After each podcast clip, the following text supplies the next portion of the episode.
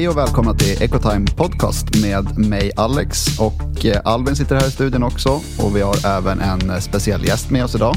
Och eh, vi välkomnar Evan Davis. Ja, tack, tack. Du är ju här för vi ska prata dels om dig men också om företaget som du jobbar på som heter Montro. Stämmer. Montro yes. är ju en ny plattform för köp och sälj av klockor online. Eh, vi kommer återkomma till Montro lite längre fram i podden, men vi tänker att vi börjar snacka med Evan lite och eh, du får berätta om din historia som är ganska intressant och hur du hamnade där du sitter idag. Ja, men perfekt. Låter bra. Var, varmt välkommen till Ecotime Podcast, Evan. Tack så mycket. Eh, vi har bjudit hit dig idag för att få höra mer om dig och eh, ditt, eh, det företaget som du jobbar på, eh, Montro. Eh, och vi tänkte starta med en klassisk entusiastprofil för att ge lite bakgrund till eh, vem du är och hur det kommer sig att du hamnade på, på att börja jobba med, med Montro, helt enkelt. Ja, men det låter perfekt. Ja, men ska vi, ska vi dra igång då och köra lite uppifrån och ner på det här intervjuformuläret? Det, ehm, det tycker jag absolut. Det är bara att köra på. För du är ju... Du är inte ens fyllda 30 va? Nej, jag är 28. Du är 28 och du har hunnit med ganska mycket ändå får man ju lov att säga. Om man tittar liksom karriärsmässigt, eller? Ja, mer, mer än vissa men mindre än andra. ja, ja, men mer än mig och Albin i alla fall. Vad heter det? Hur länge har du varit klockintresserad? Oj, klockintresserad. När jag var tonåring så var jag ökänt slarvig och slarvade bort extremt mycket grejer höger och vänster. Eh, tappade bort säkert tre, fyra par husnycklar. Eh, så mina föräldrar var inte superglada.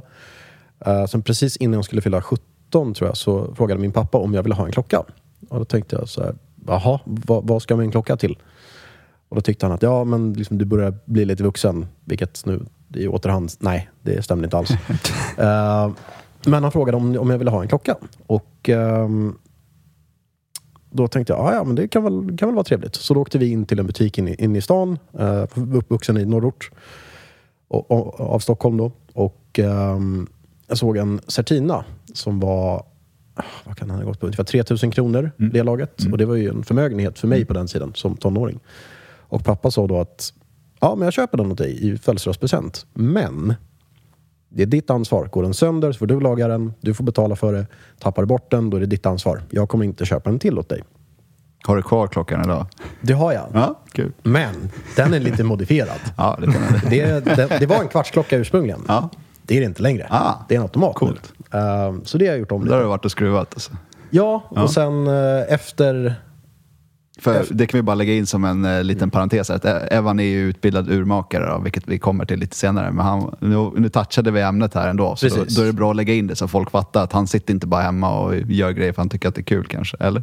Nej, nej ja, det, nu gör jag det, men på den tiden så hade jag inte riktigt kommit fram till att vara urmakare. Um, men Sen efter studenten från gymnasiet så uh, var det lite, väldigt oklart vad jag ville göra. Och uh, ja, vandrade in på en, på en klockbutik uh, som låg i Solna. Och uh, då letade, efter dem, letade de efter lite, en ny personal och jag knallade in och sa det här verkar skoj. Mm. Vad var det för klockbutik? det var Stjärnurmakarna i Solna centrum. Mm. Uh, för en massa år sedan. Mm. Uh, där en av de grabbarna nu jobbar på Kaplans. Mm. Jag har fortfarande kontakt med. Så det är Christian. trevligt. Precis. Våra vänner ja. på Kaplans auktioner. Exakt. Ja, men det stämmer. Jättetrevligt. Så att, uh, ja, det är där det började. Okej. Okay. Vad heter det? Så första klockminnet då? Var det i samband med det här eller har du någonting tidigare från när man var barn? alltså ännu yngre tänker jag. Nej, det, min barndom var inte speciellt klockpräglad. Uh, Klock, var... Icke klockpräglad barndom? Nej, det...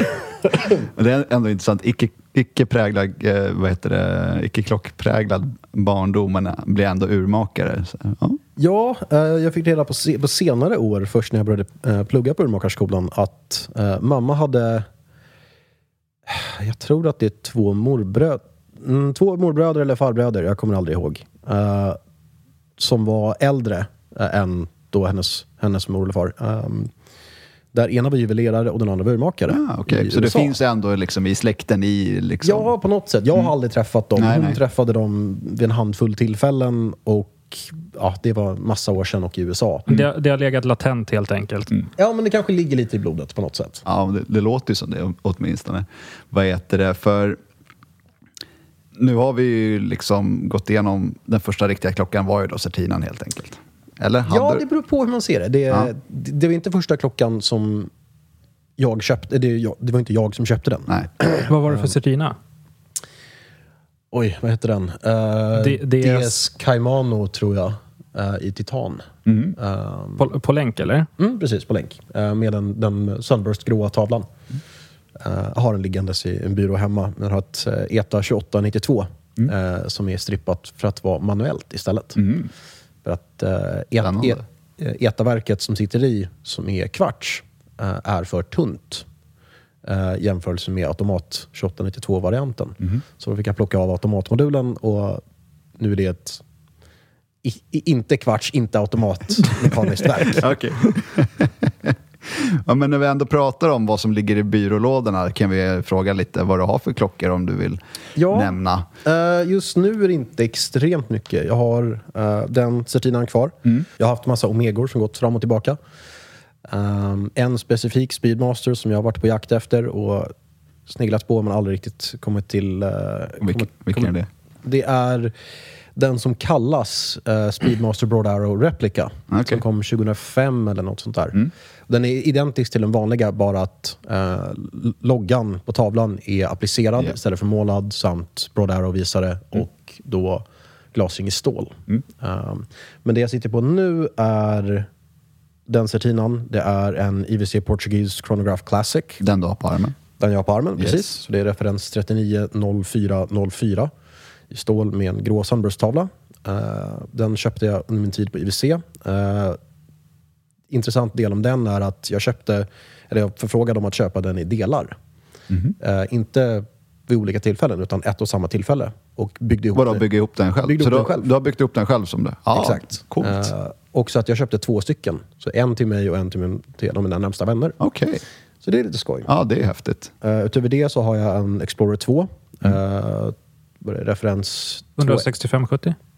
Eller 42 millimeter. Det är 42 mm, men inte den 200 absolut. Det är Ja. 216 570. Ja. Uh, den sitter jag på. Vit, svart, Vit. Vit. Ja, alltid vit. Pol Eh, Polar. polar ja. ja, det är den andra jag har haft. Den första köpte jag när jag jobbade på Krons under min tid när jag pluggade på urmakarskolan. Um, Jag var på väg att fråga, när man, köper, när man köper klockor till sin egen samling som eh, utbildad urmakare, köper man eh, inifrån och eh, ut eller köper man utifrån och in? Ehm, jag ska referera lite till er tidigare gäst Mikael Wallhagen som också är uh, utbildad urmakare. Eh, man blir lite mer skeptisk. Eh, man, man kikar på båda. Eh, prisklass spelar såklart roll, men ju högre prisklass man går i, ju mer skeptisk blir man till det som sitter inuti. ja. Um, så att jag har inget problem med att köpa etaverk. Men om det är ett etaverk som är inte speciellt ombyggd i, i någon större mening och ligger på 100 000 kronor plus, då eh, kanske jag Då tar blir, det emot lite. Då, då tar det emot Ja, lite ja. grann. Till skillnad från mig då, som inte bryr sig. Så länge det ser bra ut så, så köper jag. Så länge det är guld och diamanter Ja, och exakt. runt Ja, det är bara 33 smet- smeta millimeter så är, det bara, så är det taget. Precis, så kan det sitta eh, vad som helst inne. Ja, uh, utöver det i samlingen så har jag ehm, några klockor som faktiskt kopplat till en av mina andra, eller mitt andra största intresse. Eh, och det är några klockor som är väldigt specifika från Doxa. Mm. Eh, jag har några dykarklockor. Ehm, Doxa är jättekul. Vi skrev ju en hel special på dem nyligen på Ecotime. Exakt. Eh, om, Så in och, in och läs, läs om den och titta på Doxa-klockor, för det är ju verkligen ett kultmärke. Det är ett klocknördsmärke. Ja, verkligen. Jag, jag kan säga också att som dykare, det är en av de få klockorna som, som man kan köra på rejält. Jag, har- jag har varit nere på eh, runt omkring 100 meter Okej. eh, som teknisk dykare Ja, ja. med Doxa. All right. Um, de klarar det. Ja, Och jag har en d- som är med blå tavla med NUMA-stämpel. okej. Uh, så det, vad heter det? National Underwater Marine Agency, tror jag akronymen står för. Det Mhm. får gärna rätta mig om- jag har fel där. Men akronymen är NUMA. Ja. Uh, och de gjordes i kanske 100 exemplar. Okej. Um, båda de två fick jag av Doxa. Eftersom killen som är min mentor när det kommer till dykning, som har varit min instruktör för all den här tekniska dykningen, uh, har varit en av deras ambassadörer. All right. Um, halvsvensk, halvamerikansk kille Okej, coolt. eh, som är baserad i Indonesien. Och han hade då eh, några från Doxa som var där ute när jag var där samtidigt. Och vi höll på med det här och jag berättade att jag var urmakare och sådär. Och då sa de, ja, men vill du behålla de här två? Och visa upp lite. Och då sa jag, ja jättegärna. Ja. Så det är Coolt fantastiskt ju. kul för Ja, mig. men det är de, de har ju lite story bakom det. Ja, men det är coolt. Och jag, det visste jag faktiskt inte att du höll på med dykning. Men då är det ju kul att höra liksom, att även liksom, riktiga dykare faktiskt använder de här klockorna som är liksom, så pass nischade inom dykning. Att det är liksom, så att det inte bara är for show. För det finns ju många dykarklockor där ute som går under benämningen dykarklockor som inte gör mer än deskdives liksom, i 99,9 procent av fallen. Precis. Eh, jag har den, en, en, annan primär dykarklocka och det är en uh, Oris Aquis Date Relief. Den gråa. Ehm, på gummiband. Den har hängt på alla dykresor. Den har varit inne i grottor i, i Mexiko um, och grottdykt där. Den har varit på vrak i Medelhavet. Den har varit på djupare dyk i Indonesien. Eh, den, den mår väl sådär, vill jag påstå. Den har levt helt Den, enkelt. den har levt. Den har slagskador och repor så det heter duga. Vridringen är lite småsned men den funkar fortfarande. Men jag menar, det är väl det som är typ så här, också halva charmen med de här dykarklockorna, med de här verktygsuren som det faktiskt är. Alltså det är det som är ändamålet för dem, tänker jag. Ja, ja absolut. Får jag kasta in en eh, dyka, eh, anekdot om dykarur som jag tror du kommer uppskatta? Som Mhm, jag, har inte, ingen, jag har inte dragit den här podden förut överhuvudtaget. Men eh, vi gjorde ju en special på några New Old Stock Comex Seedwellers Mm. i, i fjol och gjorde på Youtube och på sajten. Ehm, och när vi gjorde researchen och var och fotade de här klockorna. En av de som jobbade på företaget som hade klockorna berättade om eh, hur de hade köpt in dem och så vidare och bakgrunden. Och eh, då hade han varit på Sardinien Mm. Och träffat en av personerna som hade med de här klockorna att göra. Och han var dykare. Mm. Och det var en gammal gubbe som hade jobbat åt Comex. Satt och rökte cigarrer hela dagen eh, och, och, och, och dök. och den här gubben hade fortfarande sin Comex eh, Seedweller. Och dök med den fortfarande. Mm, det, Och det är coolt. det är coolt. Det är coolt. Och eh, de, den hade inte Comex på urtavlan. Den hade Mm. gravyr i baklocket.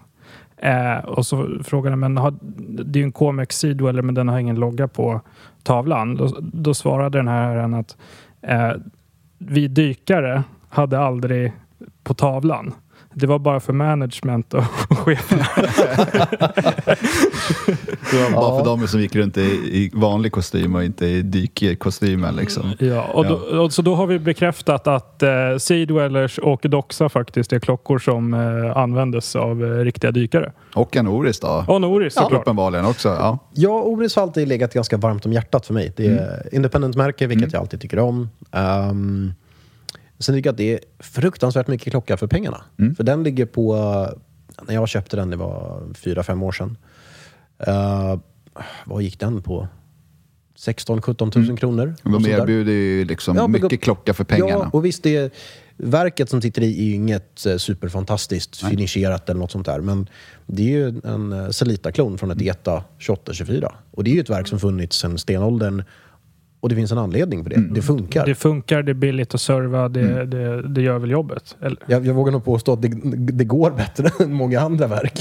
Ja. Eh, vill även påstå, om en urmakare lägger lite tid på ett sånt verk så kan man få det att gå extremt väl. Och kan gå i hundra år framåt om det finns delar.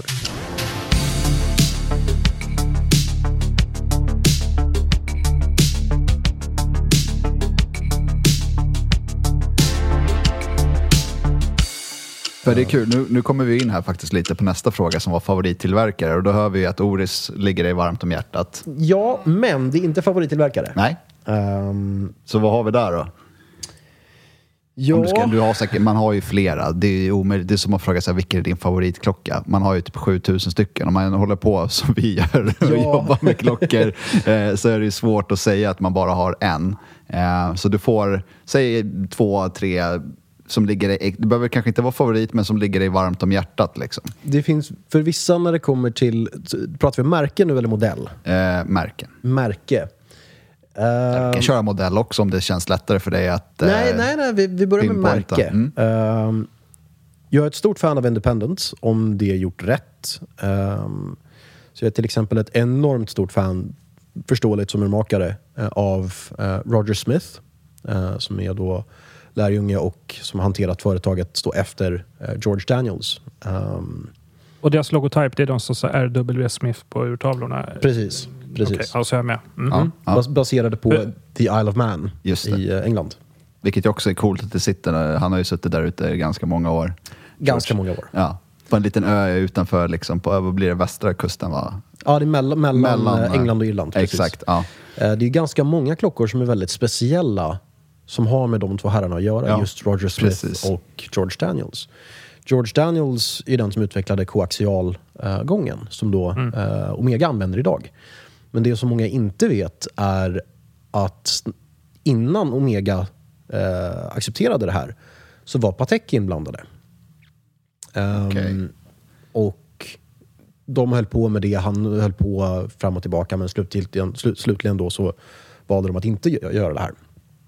Eh, det finns också en, om jag inte minns helt fel, så finns det Roger Smiths egna Explorer 1. Antingen så är det Explorer 1 eller en Datejust, jag är inte helt hundra Jag har på för det. mig att det var en Explorer. Det, det, kan ja, man, det, ja, det, är låter bekant. hyfsat Ja. på att det är en Explorer 1 som han har byggt om till koaxialgång. Han sa att verket som det är är ju så pass extremt stabilt och pålitligt att det går att bygga om väldigt mycket Mm. utan att sätta några större Det påfrestningar. är något med urmakare att hålla på att bygga om sina Ja, egna klockor. exakt. Ja, men det, det, det, det, hör till. ska vara. Det, det hör till. Man, det Eh, all, finns alltid någonting att förbättra eller liksom sådär. Ja, men jag, jag tror att det är väl det som gör urmakare bra på det de gör. De, är, de måste ju vara lite felsökare av natur. Att leta upp och förbättra. Ehm, det är också det som kombinerar till att i väldigt många fall det är knepigt att ha dem som säljare. För att har man felsökare som säljare så mm, inte alltid bästa kombinationen. Eh, men nu här, häromdagen så gick det ju faktiskt en annan klocka relaterad till eh, både två independent-urmakare. Och det är ju den klockan som FP Journe själv gjorde åt George Daniels. Som han gav till en gåva åt honom. Eh, jag minns inte vad den gick på. Den gick på Philips här häromdagen. Men det var nog ganska stora belopp som Ja. den gick på. Um, men om jag ska säga ett favoritmärke så är det antingen Roger Smith, FP Journe eller Audemars Piguet. Jag, jag är ett Ja. stort fan av Audemars Piguet.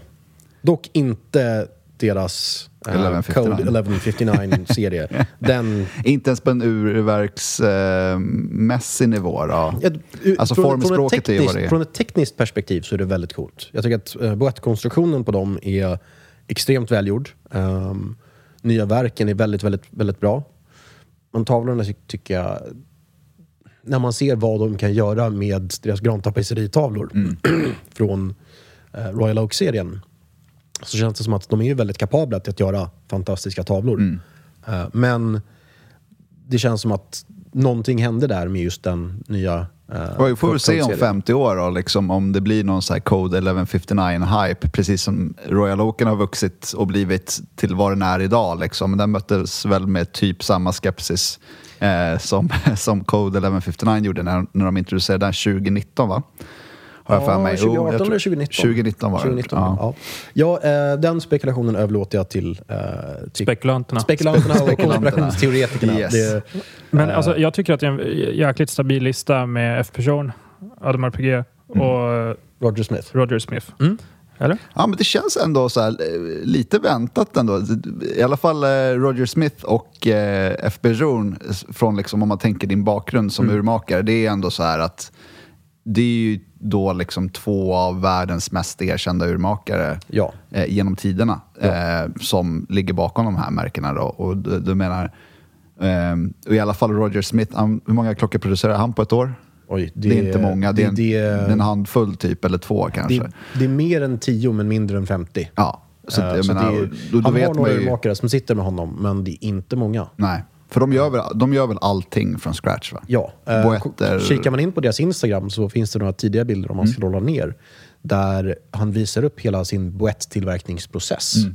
Det är inte många företag som gör. Nej. Okej, men då ska vi hoppa tillbaks då, för då har vi snackat favorittillverkare, dröm, drömklockan då kanske vi ska gå in på. Ja, Är det en ehm, Simplicity? Nej, det är faktiskt inte det. Jag tycker att den är fantastisk, men den är lite för enkel för mig. Jag vill gärna ha lite grejer som händer. Eh, jag har en extrem kärlek för kronografer, vilket också stämmer överens som urmakare. Det anses eh, för vissa vara uh, urmakarnas komplikation. Eh, det, är ofta, det är ofta ansett att vara den, en av de svåraste komplikationerna att göra rätt. Och att göra en pålitlig kronograf som, fun- som fungerar väl. Ehm, och jag vill gärna säga att FP Journes, vad heter den? Eh, det är inte centigraf, men det är den uh, kronografen. Mm. Uh, inte sportvarianten. Nej, jag tänkte säga Jag, jag, jag hoppades på sportvarianten. Nej, den är lite cool, men det är inte drömklockan. Nej. Det är den, den tidigare Ja. kronografen.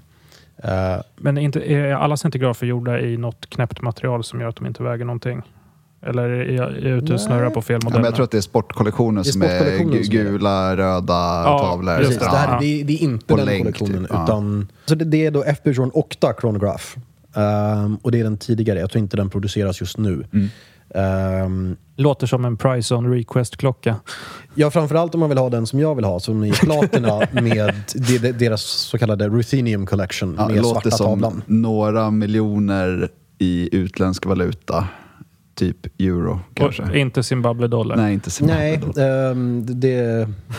Jag får nog eh, ha en hel del dröm- skubblaskaffärer för att råd det, med är en sån. det är drömklocka av en anledning också. Liksom. Ja. den Eh, heliga graalen så att säga. Men då håller vi ögonen öppna efter en sån. Ja, ja, då blir jag väldigt glad. Snyggt.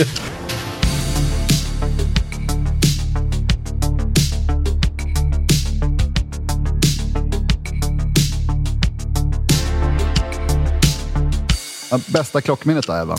Ja, eh, det... Du har säkert flera, men du får välja ett. Ja, det finns ett specifikt som sticker ut lite. Det är inte specifikt om en klocka, men ett sammanhang eh, med klockor. Som var... Eh, jag besökte Baselmässan 2015. Eh, och strax efter det, direkt efter mässan, så åkte jag och besökte lite släkt i London. Och en bekant som då var ansvarig för Richard Mills butik på Harrods. Eh, så jag var inne där och snackade lite med dem och så. Ehm, och fick leka med ganska intressanta modeller som RM50. 01 eh, tror jag referensen är och det är Romain Grosjeans. Eh, och det är en splitsekundskronograf med G-kraftsensor och tourbillon i uh, NTPT kvarts som ligger på något så här, kyliga 7 miljoner uh, kronor i listpris. Mm. Så det är ju typ marknadsvärdet 20 då. Ja, idag. Ja. Om inte mer. Det här, Eh, det, här, det här var innan hypen också. Det var Ja, det precis in, innan. Precis innan allting drog iväg något helt sjukt. Um, den klockan är bland det sjukaste jag sett.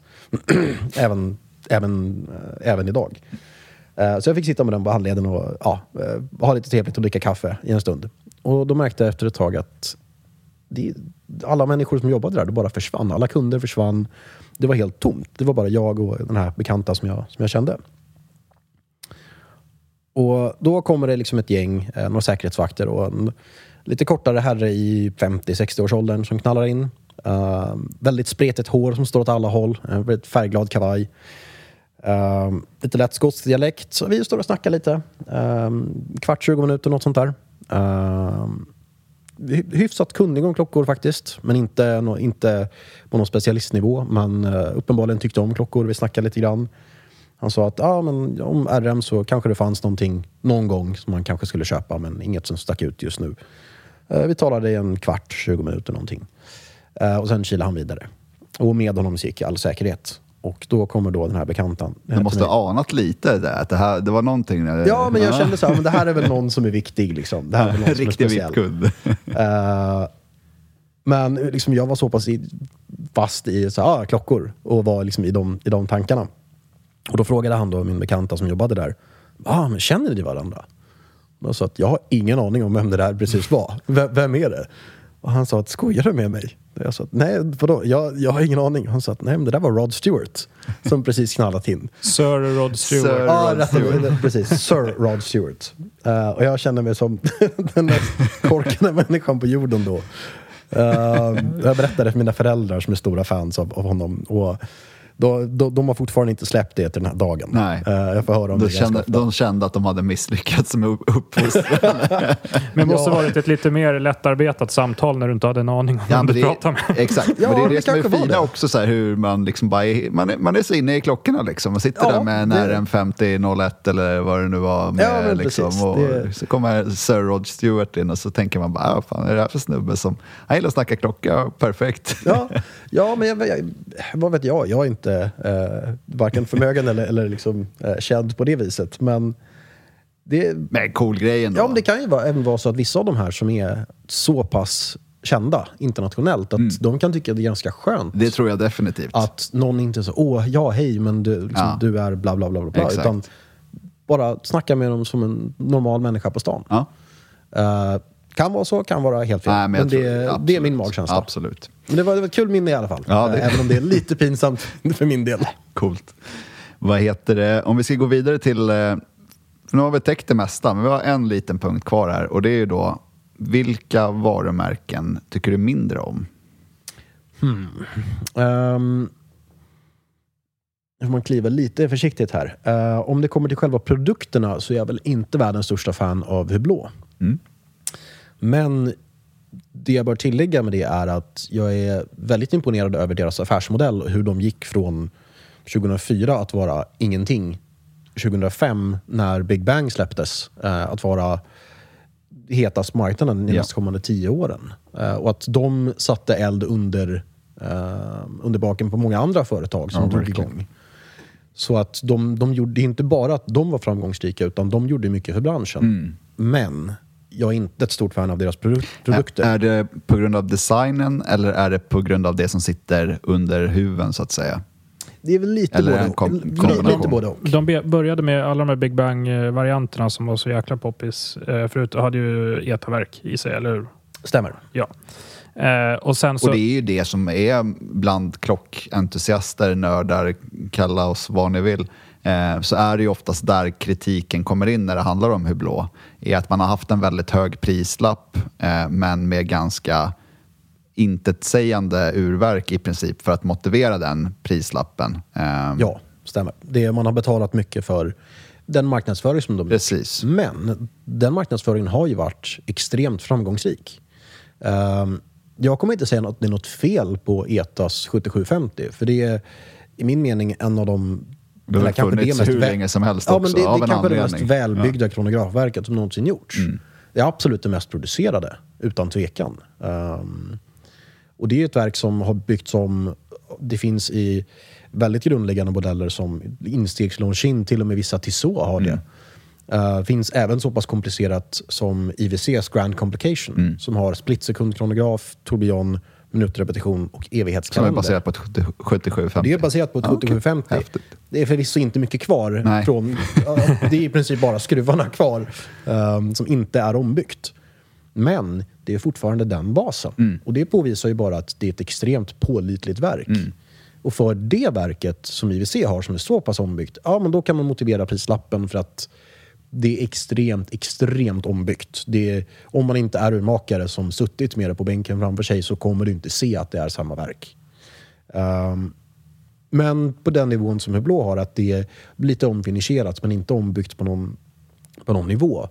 Uh, så då har jag alltid tyckt att det kanske är lite svårt att motivera. Vad tycker du som urmakare om deras eh, inhouseverk då? Meka, eh, Mekaverken?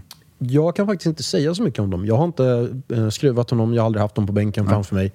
Ehm, jag har hört att de ska vara ganska vettiga. Mm. Ja, det är intressant att höra liksom ändå, Mm. här, från en som ändå är insatt i det. Om, eh, för de, de är ju väldigt stolta över dem, om Mm. inte annat. Och eh, från vad man har hört nu, för då har de ändå tagit den här resan och gjort det. Från, gå från de här 77-50-verken utan någon vidare modifiering eller så, ändå utvecklat nu step by step. Ehm, så, så det vore bara om du hade haft någon egen erfarenhet från dem. Då, men, Nej, jag har tyvärr inte det. Jag har några gamla klasskompisar från urmakarskolan som jobbar på eh, olika ställen som, som har Hublå, eller som har haft Hublå på sin bänk. Ehm, och det är väl lite delade åsikter. Eh, vissa säger att de är eh, lite krångliga att jobba med, andra säger att nej, men det är fantastiskt. Och det är ju, det, det är ju någonting som, ehm, som skiljer sig från urmakare till urmakare, vad man tycker om. Och jag tycker det är kul för jag, senaste poddavsnittet som vi, som vi spelade in så pratade vi om Hublås nyheter och eh, deras Unico inhouse-verk och så vidare. Mm. Jag vill fortfarande mena att vad, hur, man kan vara superimponerad av eller mäkt, imponerad av Hublå på olika sätt och deras marknadsföring och hur de har byggt upp företaget. Eh, Men nu när de har sina inhouse-verk, jag, tycker de, jag tycker att Hublå är ett av de mest prisvärda märkena som man faktiskt kan gå och köpa i en butik utan särskilt lång väntetid om man jämför med andra i samma prisklass. Och I synnerhet deras eh, kro, eh, kronografer. Unico-kronografer. Ja, jag sa ju Meka förut, men det är en egen modell. Men eh, det var ju Unico som åsyftades. Men ja, eh, absolut. Ja, men det är ju så, jag tror att så här, gillar man det yttre på Hublå så Mm. spelar det inte så stor roll om det är inhouse eller 7750 som sitter i. Men, Nej, nej. Och, Och- och liksom, Jag har alltid varit en stor förespråkare av att... Jag får frågan som, som både urmakare och som har jobbat i branschen en del. Eh, från vänner och bekanta, från andra entusiaster på Klocksnack till exempel. Får frågan ganska ofta att ja, men, ska jag köpa den här eller är det här prisvärt eller, eller någonting? Och svaren som jag brukar ge är kanske inte alltid riktigt det folk förväntar sig.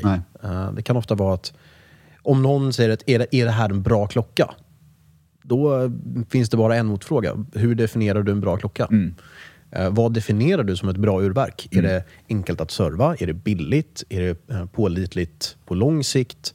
Är gången pålitlig? finisheringen. Finisheringen, ja. precis. Vad, vad definierar du som det här? Och då är det ju någonting man själv får fundera lite på. Att vad är det jag värdesätter? Eh, Vad vill jag lägga pengar på?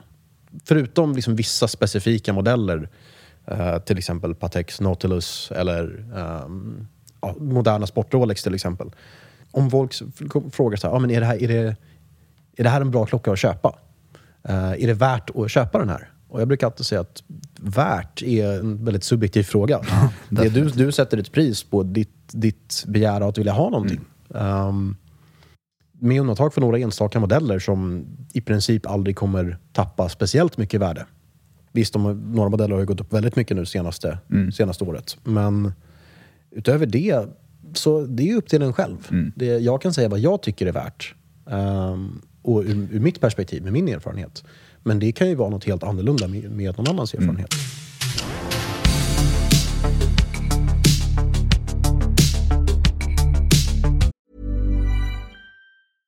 Ryan Reynolds here from Mint Mobile. With the price of just about everything going up during inflation, we thought we'd bring our prices down. So to help us, we brought in a reverse auctioneer, which is apparently a thing. Mint Mobile unlimited premium wireless. Ready to get 30, 30, bit to get 30, bit to get 20, 20, 20, bit to get 20, 20, bit to get 15, 15, 15, 15 just 15 bucks a month. So, Give it a try at mintmobile.com slash switch. $45 upfront for three months plus taxes and fees. Promo rate for new customers for limited time. Unlimited more than 40 gigabytes per month. Slows. Full terms at mintmobile.com. Even when we're on a budget, we still deserve nice things. Quince is a place to scoop up stunning high-end goods for 50 to 80% less than similar brands. They have buttery soft cashmere sweaters starting at $50, luxurious Italian leather bags, and so much more. Plus, Quince only works with factories that use safe, ethical, and responsible manufacturing. Get the high-end goods you'll love without the high price tag with Quince. Go to quince.com slash style for free shipping and 365-day returns.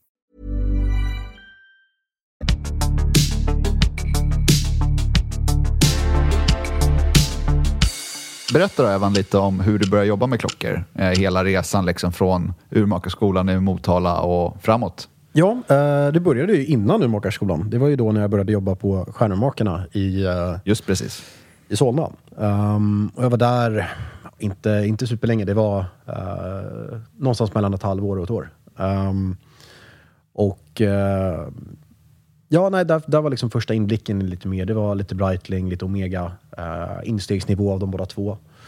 Um, så det var, det var liksom inte, uh, inte något extremt tryck i den butiken. Uh, men därefter så eh, insåg jag att ja, men det här kanske var lite kul att jobba med. Så jag tänkte att ja, men då fortsätter jag väl med det.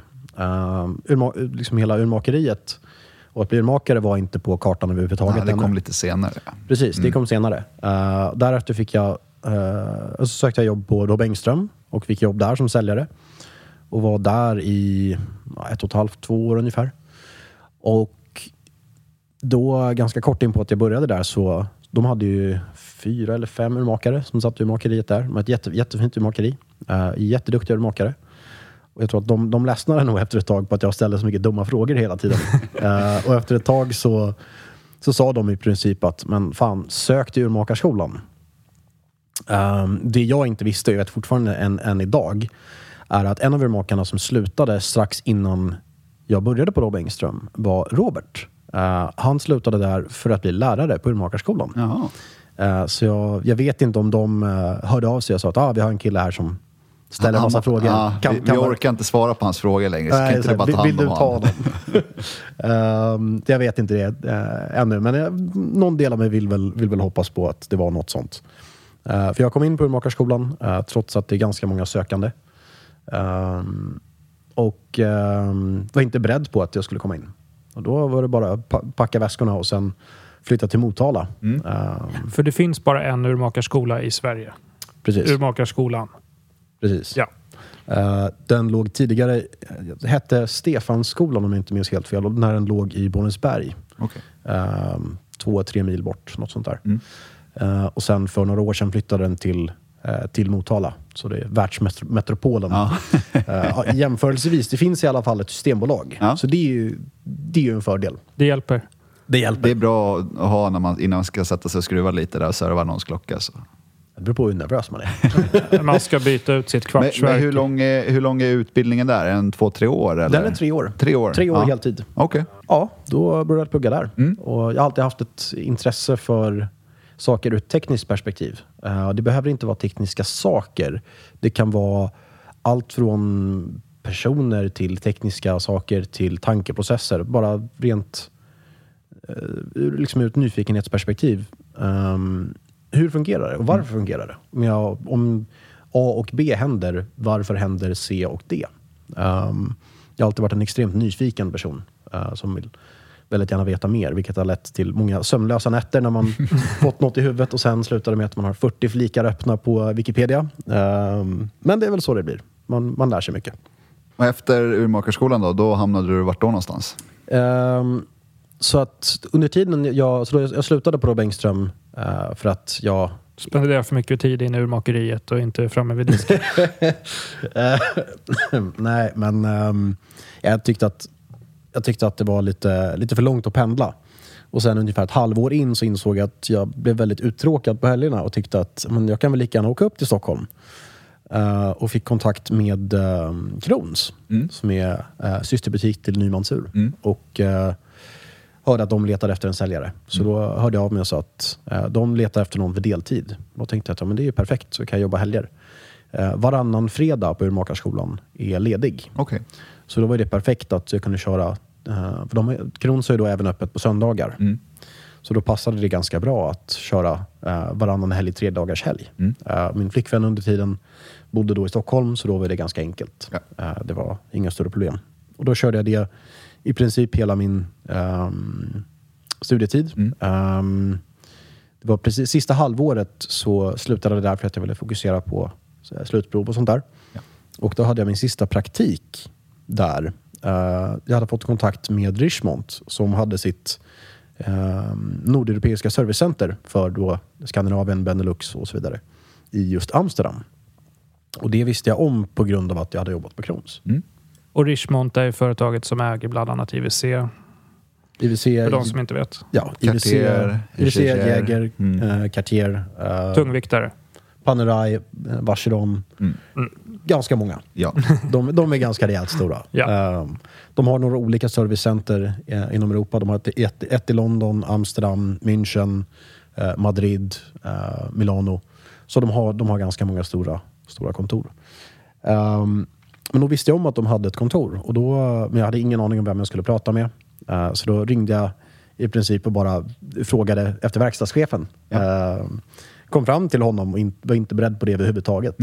Och sa, hej du, eh, jag pluggar på Urmakarskolan i Sverige.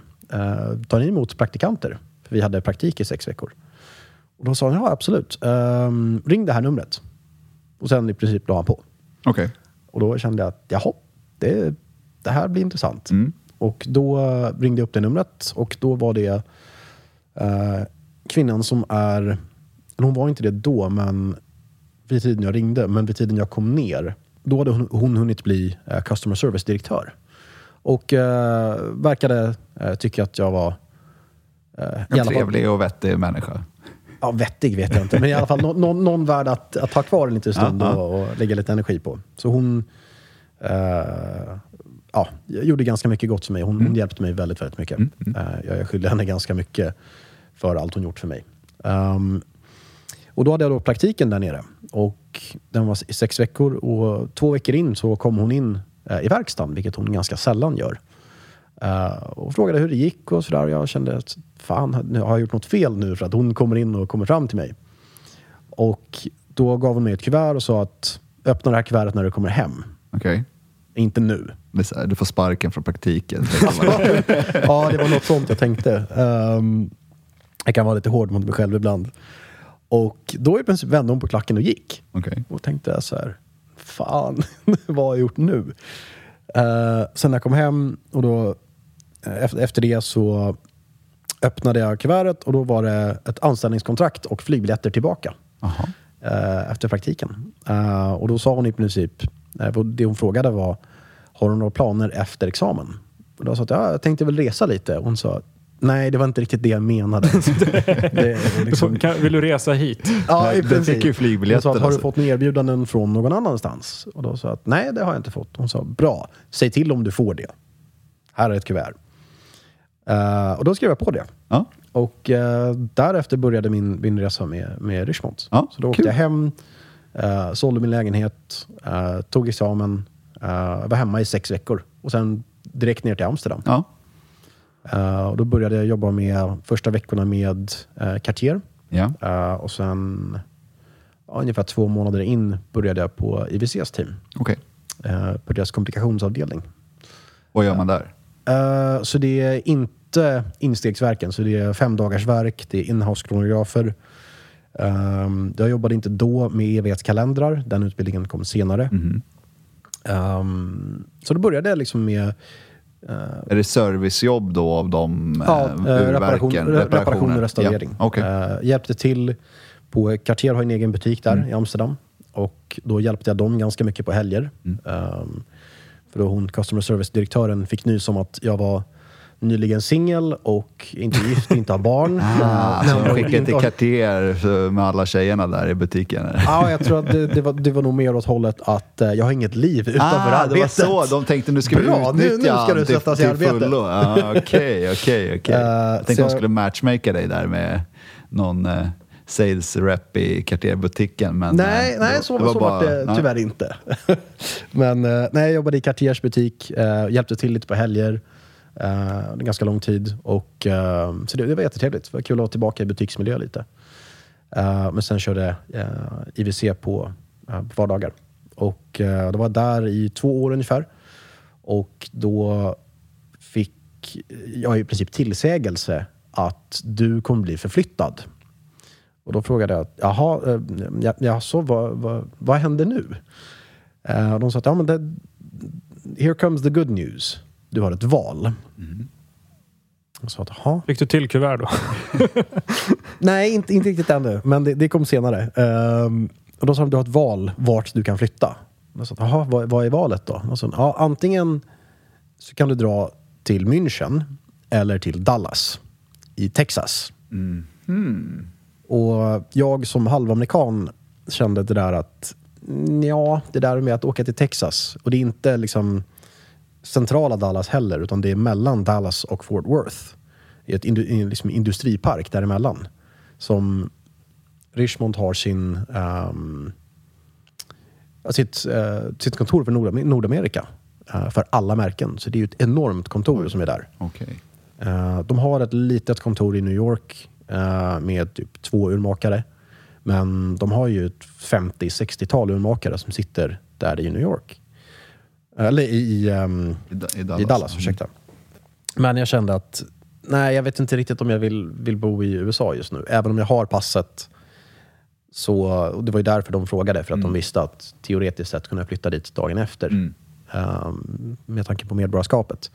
Men jag kände att nej, det är inte riktigt det jag vill göra. Det är lite för långt bort från eh, vänner och familj. Och, eh, visst, det är ingen språkbarriär för min del, men det är en kulturbarriär som heter duga. Så jag kände att nej, men München är väl trevligt. Det är Alperna, det är ungefär samma flyg hem till Stockholm. Det är två timmar och li- lite grann.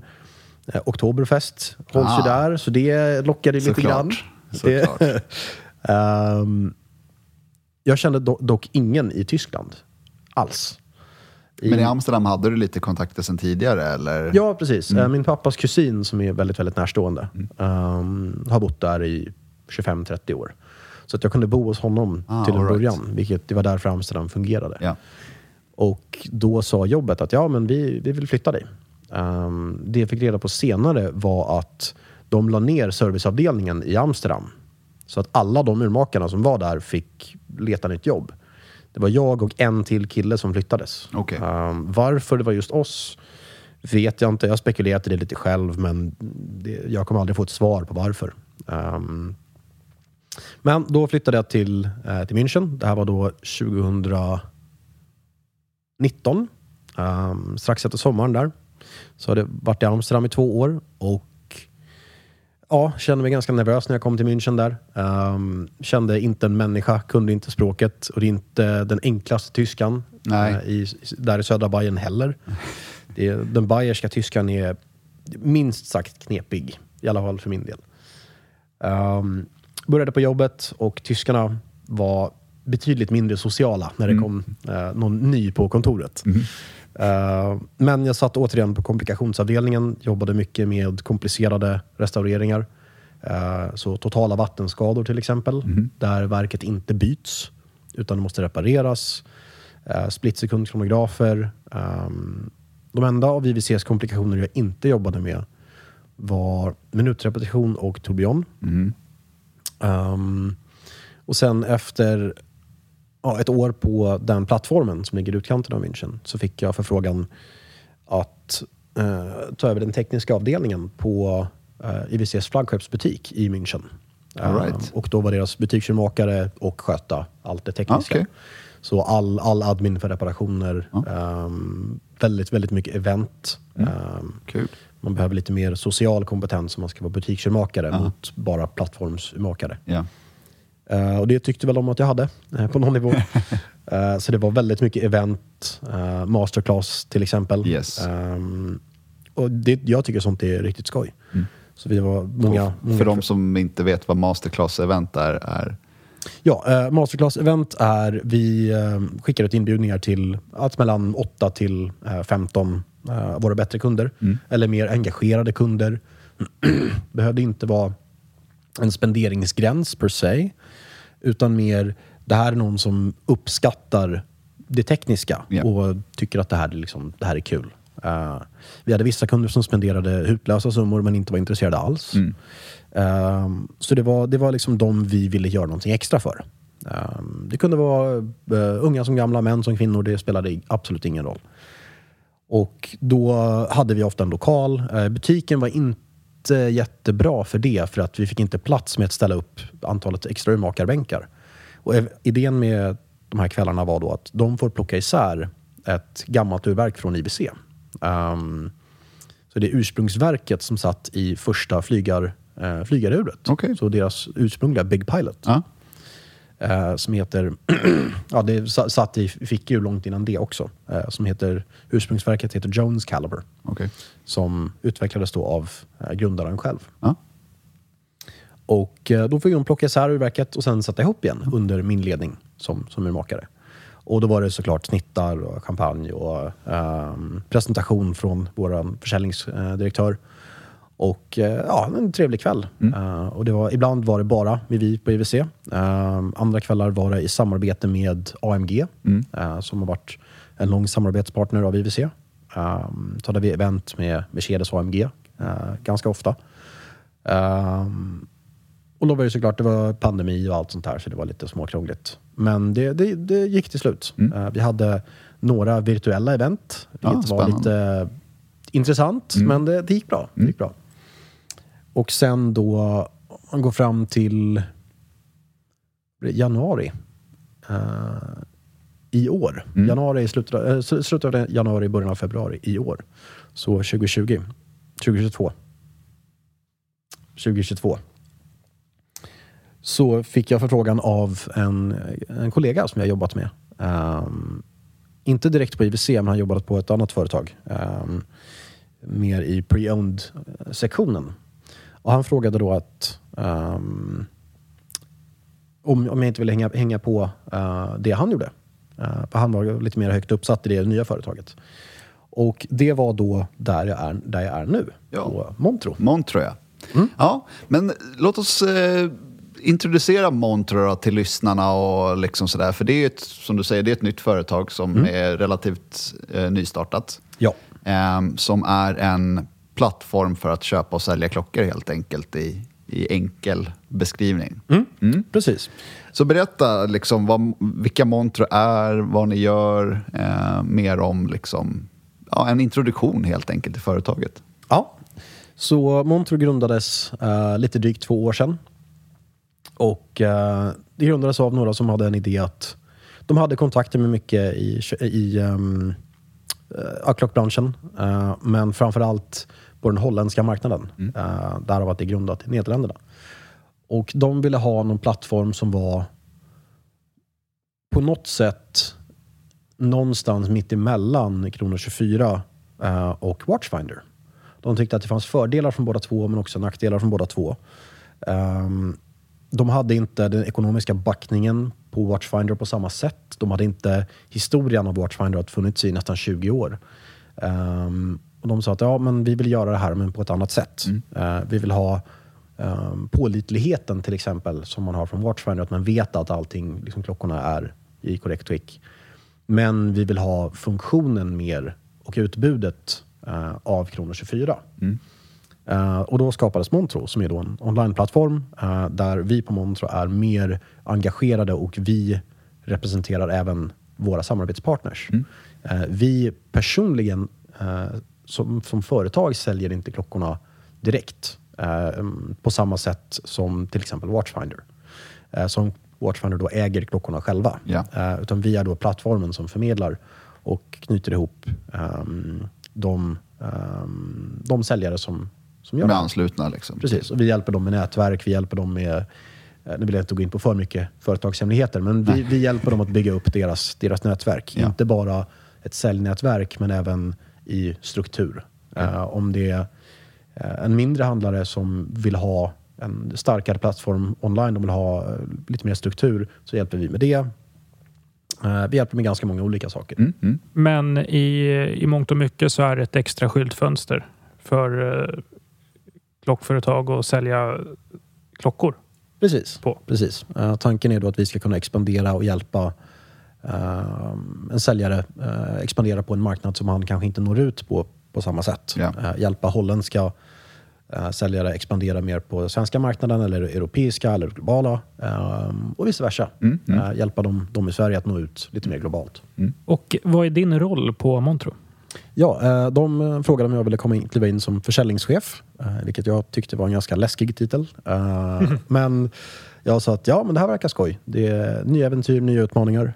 Ehm, Så att jag är ansvarig för eh, mycket av relationerna, ehm, upprätthållande av relationerna och nya relationer med våra kunder.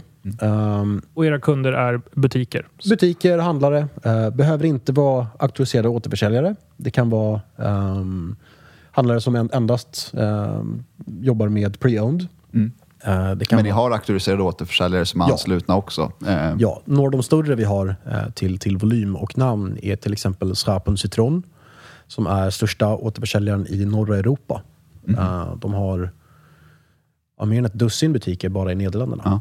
Eh, de är återförsäljare för i princip alla stora märken. Säljer de bara begagnat då via er eller även nytt? Eller hur ser... Nej, det är, vi sköter hela deras begagnadavdelning. Men okej. det, deras, det nya sköter de själva. Ja. Men när det kommer till pre-owned-sektionen, då hanterar vi det åt Okej, dem. okej. Ehm, Och det är ju mer aktuellt än någonsin med tanke på att det är väldigt många som, oavsett om man är en regelrätt klockhandlare eller om man är auktoriserad återförsäljare, att auktoriserade återförsäljare har börjat med pre-owned avdelningar. Det är ju snarare regel än undantag i, i dagsläget, eh, rent om man tittar generellt sett. ja, precis. Eh, det finns, vi, vi har ju kontakt med extremt många, Mm.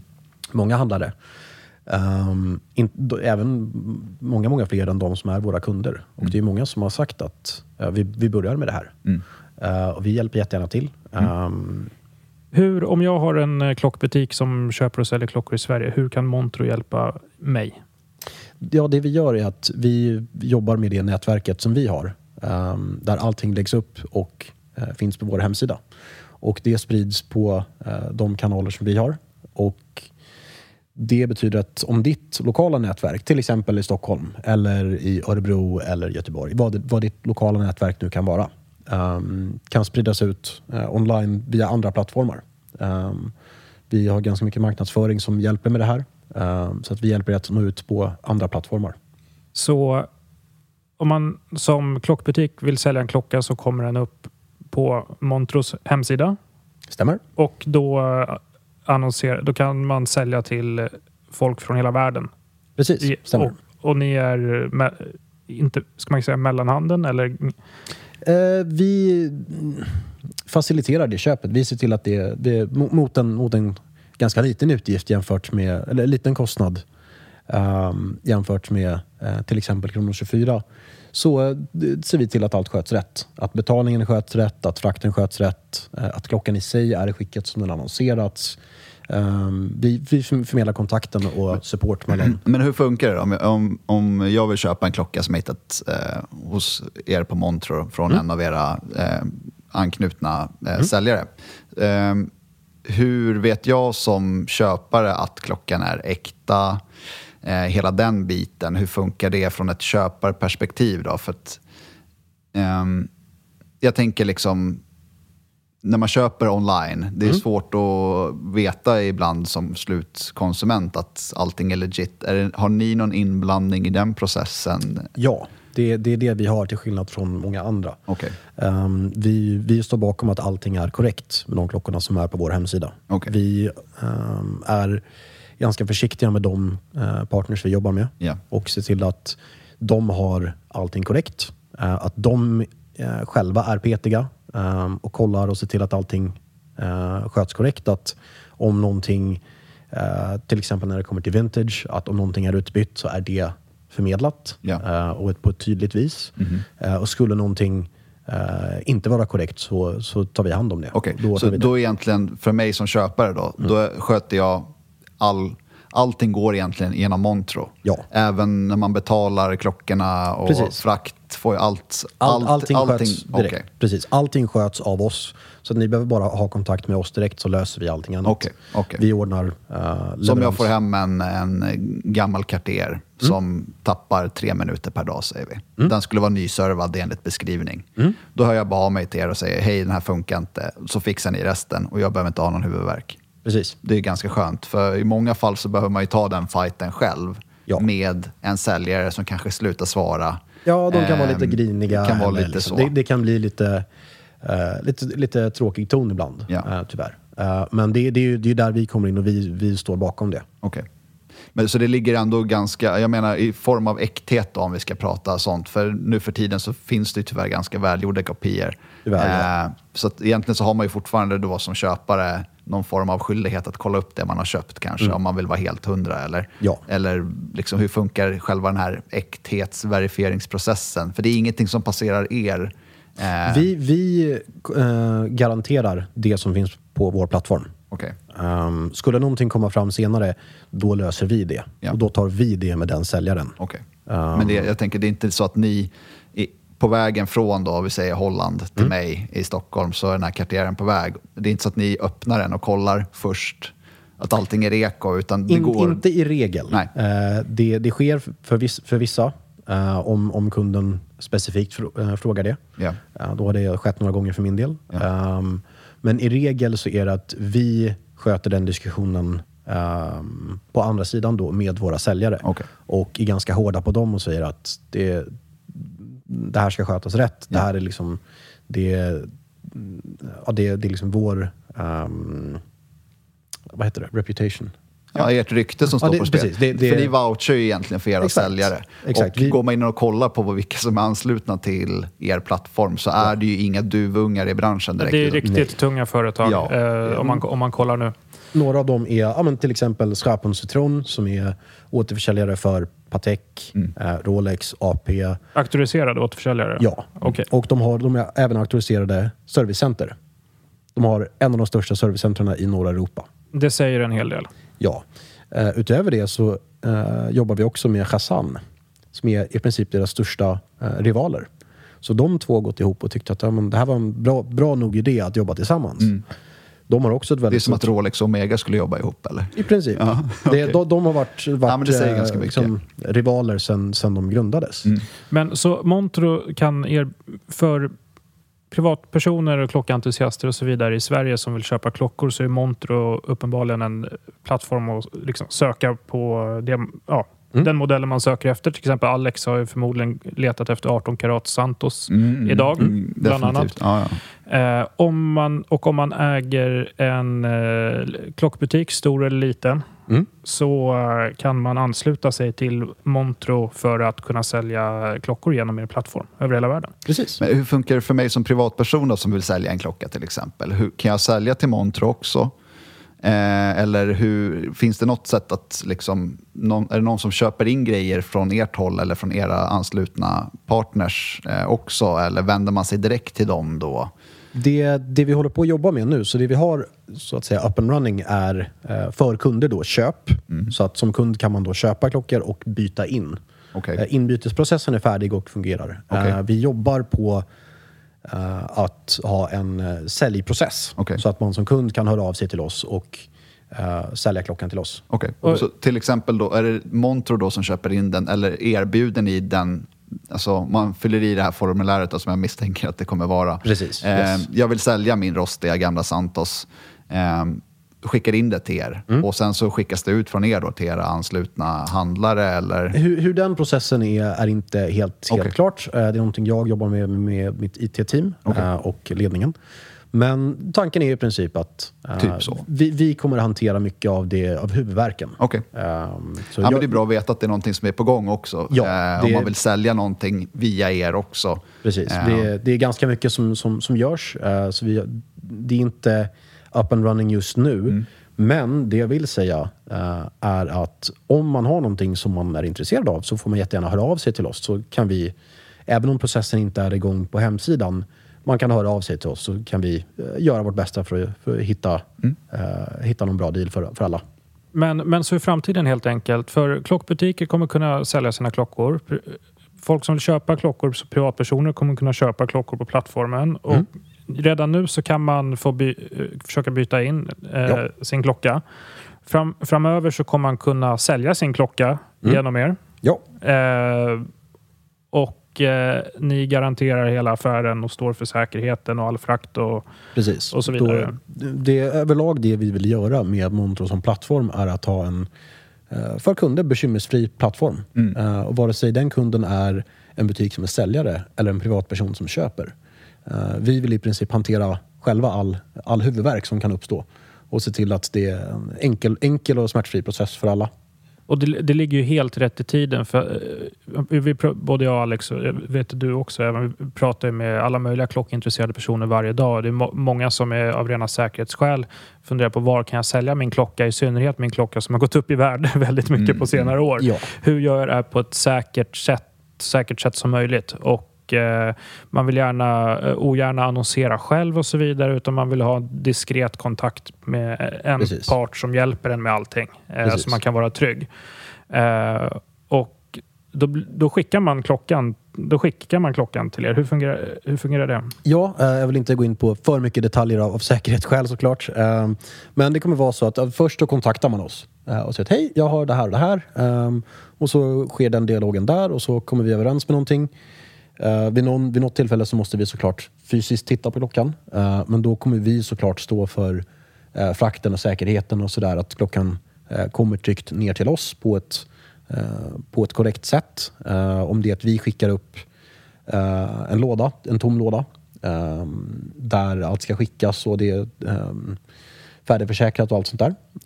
Så från och med att man lämnar ifrån sig klockan till den, ja, Den det, det man, från och med att man skickat den och lämnat den, då är det i, eh, i Montros händer. i Montros händer. Precis, det, det är tanken. Det, den här processen är eh, ongoing just nu. Ehm, vi håller på att kika lite på eh, alla detaljer kring det. Men ehm, det, det är det här som jag jobbar på att eh, vi, ska, vi ska ha. För att vi vill ha hela, hela liksom sluten, slutna cirkeln om ehm, köp och säljprocess. För alla inblandade. Eh, vad är det som skiljer er, för det tror jag många är nyfikna på, från Mm. till exempel eh, konkurrenterna? Då? Vi har ju Krono 24 till exempel som är störst i världen när det kommer till köp och sälj av klockor som plattform. Men även till exempel Cronext, också en konkurrent till er. Eh, vad är det som, som liksom skiljer er från dem? Ja, så eh, liksom utöver det här som vi, vi talat om att det, vi är väldigt involverade eh, och inblandade och agerar den mellanhanden så att man inte behöver ha den här djupa branschkunskapen eh, och veta exakt hur saker ska gå till, vad som är rätt eh, och så vidare. Som, som vi tre som sitter här eh, besitter, men det, vi, är- vi är undantagsfall. Ja, och vi, vi är då väldigt involverade och hanterar saker på ett korrekt sätt, ser till att ehm, allting är korrekt och rätt. Ehm, vi tar även ut, en, som det är nu, ganska mycket lägre avgift för eh, våra, våra handlare. Så de, de som säljer via vår hemsida eh, jämfört med Kronor 24 som tar 6,5 procent tror jag. Så vi tar ut en lägre avgift än det. Så om man driver en eh, klockbutik i Sverige så, och vill få ett större kundunderlag så är Evan personen man ska snacka med. Ja, stämmer. Och ni har redan börjat ansluta, ni är på väg att ansluta några butiker i, i Sverige redan? Ja, Har jag tänker inte gå in på exakt vilka, eh, men eh, det, vi, vi har några, några samarbetspartners på gång i Sverige. Eh, och då, då är tanken att vi ska kunna utveckla där, den marknaden. Och vi vill vara väldigt engagerade med våra säljare och ha input från dem. Vad känner de? Vad tycker de? Vad vill de höra? Eh, hur vill de att saker ska göras? Vad, vilka områden vill de utveckla? Och då är det läge att komma in och göra det nu i och med att ni växer som företag också. Så eh, om Ja. man kommer in tidigt nu så kan man vara med och ut- påverka hur, eh, Precis. hur det utformas framåt plattformen. Precis. Eh, och sen att den, den deal som, som de har kommer nog vara lite bättre nu än, än senare. Men det, är- det är upp, till- upp till en själv. Ehm, men ja, det de, de partners som kommer in tidigt kommer ha mer att säga till om eh, i hur de vill, kanske även endast för dem. Det kan vara så att en butik har, eh, de vill göra saker på ett sätt och en annan butik vill göra saker på ett lite annorlunda sätt. Eh, och då kommer vi göra vårt bästa för att eh, tillhandahålla det och se till att alla parter är nöjda. Och om en, om en, en partner till exempel har en bra hemsida, de har allting klart och bara vill annonsera på vår hemsida, absolut. Men en annan som kanske är mindre, de kanske bara är två, tre anställda. De har inte tid att hålla på och upprätthålla en hel hemsida med allting och sådär. Utan då kan vi hjälpa dem med att, med att bygga upp det. Och om man, vill komma, om man är nyfiken och vill veta mer om Montro som, eh, som butik, Mm. då är det dig man kommer få prata med i Sverige då. Ja, precis. Hey, it's Paige DeSorbo from Giggly Squad. High quality fashion without the price tag. Say hello to Quince. I'm snagging high-end essentials like cozy cashmere sweaters, sleek leather jackets, fine jewelry, and so much more. With Quince being 50 to 80% less than similar brands. And they partner with factories that prioritize safe, ethical, and responsible manufacturing. I love that. Luxury quality within reach. Go to quince.com slash style to get free shipping and 365 day returns on your next order. Quince.com slash style. As humans, we're naturally driven by the search for better. But when it comes to hiring, the best way to search for a candidate isn't to search at all. Don't search, match with Indeed. When I was looking to hire someone, it was so slow and overwhelming. I wish I had used Indeed. If you need to hire, you need Indeed. Indeed is your matching and hiring platform with over 350 million global monthly visitors, according to Indeed data, and a matching engine that helps you find quality candidates fast. Ditch the busy work. Use Indeed for scheduling, screening, and messaging so you can connect with candidates faster. And Indeed doesn't just help you hire faster. 93% of employers agree Indeed delivers the highest quality matches compared to other job sites, according to a recent Indeed survey. And listeners of this show will get a $75 sponsored job credit to get your jobs more visibility at Indeed.com slash podcast. That's Indeed.com slash podcast. Terms and conditions apply. Roligt att ha dig här idag. Eh, Jag tycker det har varit eh, väldigt trevligt och kul liksom att se eller få din, din resa så här och från, Från, från start till, eh, från till, säljare till, Montro. ut, urmakare till... eh, till försäljningschef på Montro. ja. Ja, Ja, nej, men tack för inbjudan. Ja, Det är väldigt kul att se er båda. detsamma. Tack! Då tackar vi för eh, idag då, helt enkelt. Och så hörs vi snart igen.